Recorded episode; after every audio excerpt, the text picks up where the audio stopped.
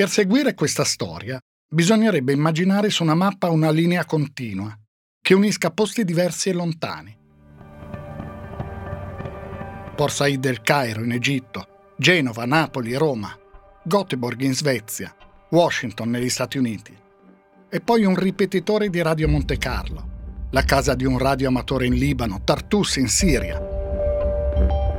Il mare aperto tra la costa italiana e quella nordafricana, Belgrado, in quella che allora era la Jugoslavia, il Quirinale, Palazzo Chigi, la Casa Bianca, la casa circondariale di Siracusa e la pista di un aeroporto in Sicilia. Bisogna poi pensare e ricordare telefoni che suonano a volte a vuoto tra l'Europa, l'America e il Nord Africa, piloti di caccia militari italiani e americani che nei cieli sopra il mare Adriatico si scambiano pesanti insulti in inglese. E bisogna immaginare solo immaginare, perché di questa vicenda non esistono fotografie o video, un gruppo di soldati italiani. Hanno la divisa verde, quella da combattimento, e un basco azzurro dell'aeronautica militare. Questa storia si svolge nel 1985. Quei militari erano tutti giovanissimi. Si trovarono a un certo punto del loro anno di servizio militare al centro di una crisi politica e militare internazionale che non aveva precedenti si trovarono al centro della storia. Questa vicenda ha un nome. La ricordiamo semplicemente come Sigonella. Sigonella significa i giorni, le ore in cui per la prima volta dopo la fine della Seconda Guerra Mondiale Stati Uniti e Italia si trovarono su lati contrapposti della storia. Disse anni dopo in un'intervista a Francesco Cossiga, che nel 1985 era presidente della Repubblica Italiana. Mancò veramente poco che ci sparassimo addosso, noi e gli americani. È a Sigonella che nella notte tra il 10 e l'11 ottobre 1985 succede qualcosa di impensabile. Su una delle piste dell'aeroporto c'è un aereo di linea, è egiziano, un Boeing 737 della Egypt Air. Le tendine degli oblò sono abbassate, sembra che a bordo non ci sia nessuno. Qualcuno c'è però, una quindicina di persone. Attorno ci sono quei soldati di leva, quelli del VAM.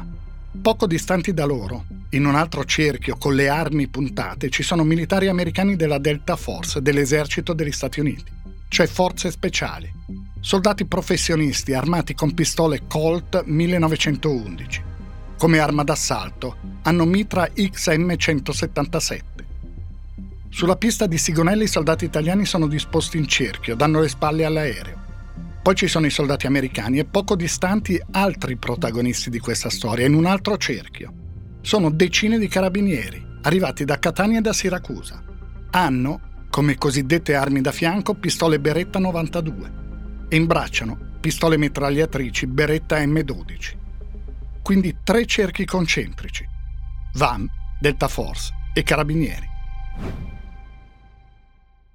Tutti i racconti hanno riportato l'immagine di questi tre cerchi, uno contro l'altro, uno a guardia dell'altro. Disse ancora Francesco Cossiga. Se gli americani avessero provato a forzare il cordone dei nostri ragazzi dell'aeronautica, i carabinieri avrebbero sparato e gli americani avrebbero risposto. Alcuni esperti hanno detto che forse le cose non andarono esattamente così. Tatticamente non avrebbe avuto alcun senso.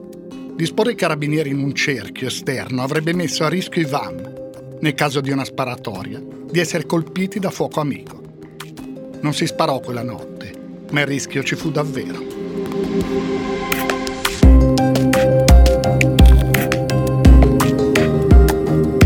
Io mi chiamo Stefano Nazzi e quella sulla crisi di Sigonella del 1985 è una nuova puntata di altre indagini, un podcast per le persone abbonate al Post che ogni due mesi racconta grandi storie di cronaca italiana. Tutte le puntate di altre indagini le trovi sull'app del Post. Se vuoi abbonarti, trovi il link per farlo nella descrizione di questa puntata. Oppure vai su abbonati.ilpost.it.